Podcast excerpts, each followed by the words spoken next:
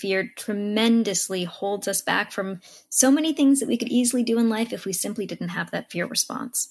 So diving into the yeah. brain, what happens is your amygdala, it's a little organ again in the middle of your head, its responsibility is scanning the horizon for danger. So it is the thing that when it perceives something as dangerous, enables your fight or flight response and gives you the physiological sensation of fear, the feeling of fear, and then the thoughts that are associated with fear. So in, you know, the simplest example, you're sitting in traffic and it's not moving. And so your amygdala notices this and it says, oh, this is dangerous. You might be late. And then it starts giving you all of the reasons why it's dangerous. Your boss might be mad at you. You're going to, you know, people are going to think this about you. You'll miss this meeting. You'll blah, blah, blah, blah, blah. And then it gives you the sensation in your body of like shakiness and mild anxiety. Yeah. And then your, your mind reads that shakiness and says, oh, there must be something wrong. And so it gives you more thoughts, more scary thoughts, which give you more shakiness in your body, and it ramps and it ramps. And you're in the loop. And you're in the loop. In meditation, what we're doing is actually down-regulating the activity of our amygdala. So there's two amazing structures in your brain. One is the prefrontal cortex, which we touched on before, and that's kind of like the parent in your brain. That is the part of your brain that's able to plan, organize, look at the world, see things sanely, and make great decisions. Uh, it's also the, what controls your attention and your inhibitions, the actions you don't do. And then there's the amygdala, which is kind of like a three-year-old who's often having a temper tantrum and scared at shadows in the wall and does not have a lot of reasoning for itself, if any.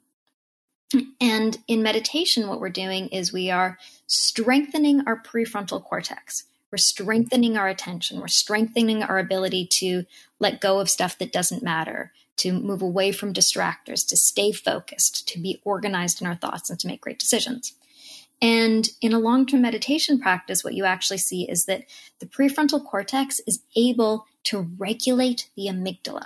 The prefrontal cortex is able to look around at the environment, make a decision, and then tell the amygdala, shh, it's okay, calm down, everything's fine, don't worry about it.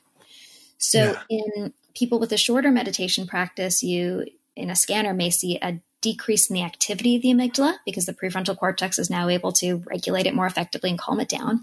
And in long-term meditators, you can actually even see a decrease in the size of the amygdala. So you wow. really see a decrease in the impact that this fear-generating part of your brain has in your life. Wow, that's pretty amazing. So I should meditate more maybe. Well, that's, that's the thing. When you hear about how amazing it is, you're like, why don't I meditate all the time? And then you're like, oh, because meditation's kind of weird and hard to do. And that's why we made Muse. yeah, yeah, um, absolutely. So I should meditate all day long. So now people should understand this is not something woo-woo. This is, this is really, really should be one of the most important exercises during the day, I guess. So, you know, I feel different when I meditate. I, I do it in the morning normally, part of my morning routine.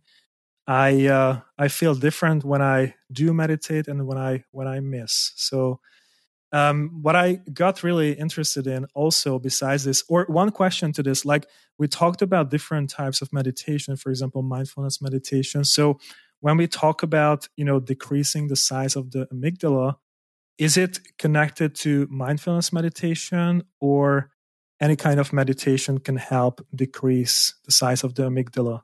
So the specific study that I was referencing, mm-hmm, um, mm-hmm.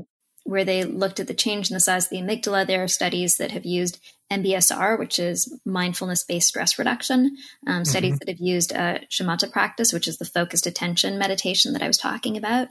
Um, mm-hmm. But there are also other practices that would decrease the size of the amygdala, like the practice that you were doing of visualization, where you're probably imagining yourself in the future in safe environments. And you are now training your amygdala to know that this thing that could have been scary, like seeing yourself up on stage, is actually... That's my exact it. example. Awesome. Really? Yeah. And so you're training your amygdala to know that this is safe. This is okay.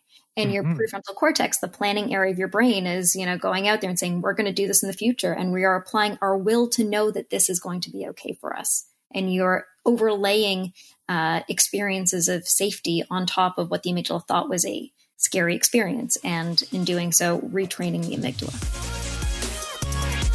We appreciate you joining us for this episode of the Mindset Horizon podcast.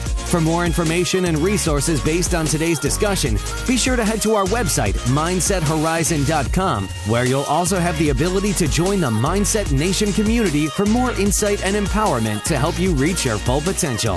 That's all available exclusively on mindset horizon dot com.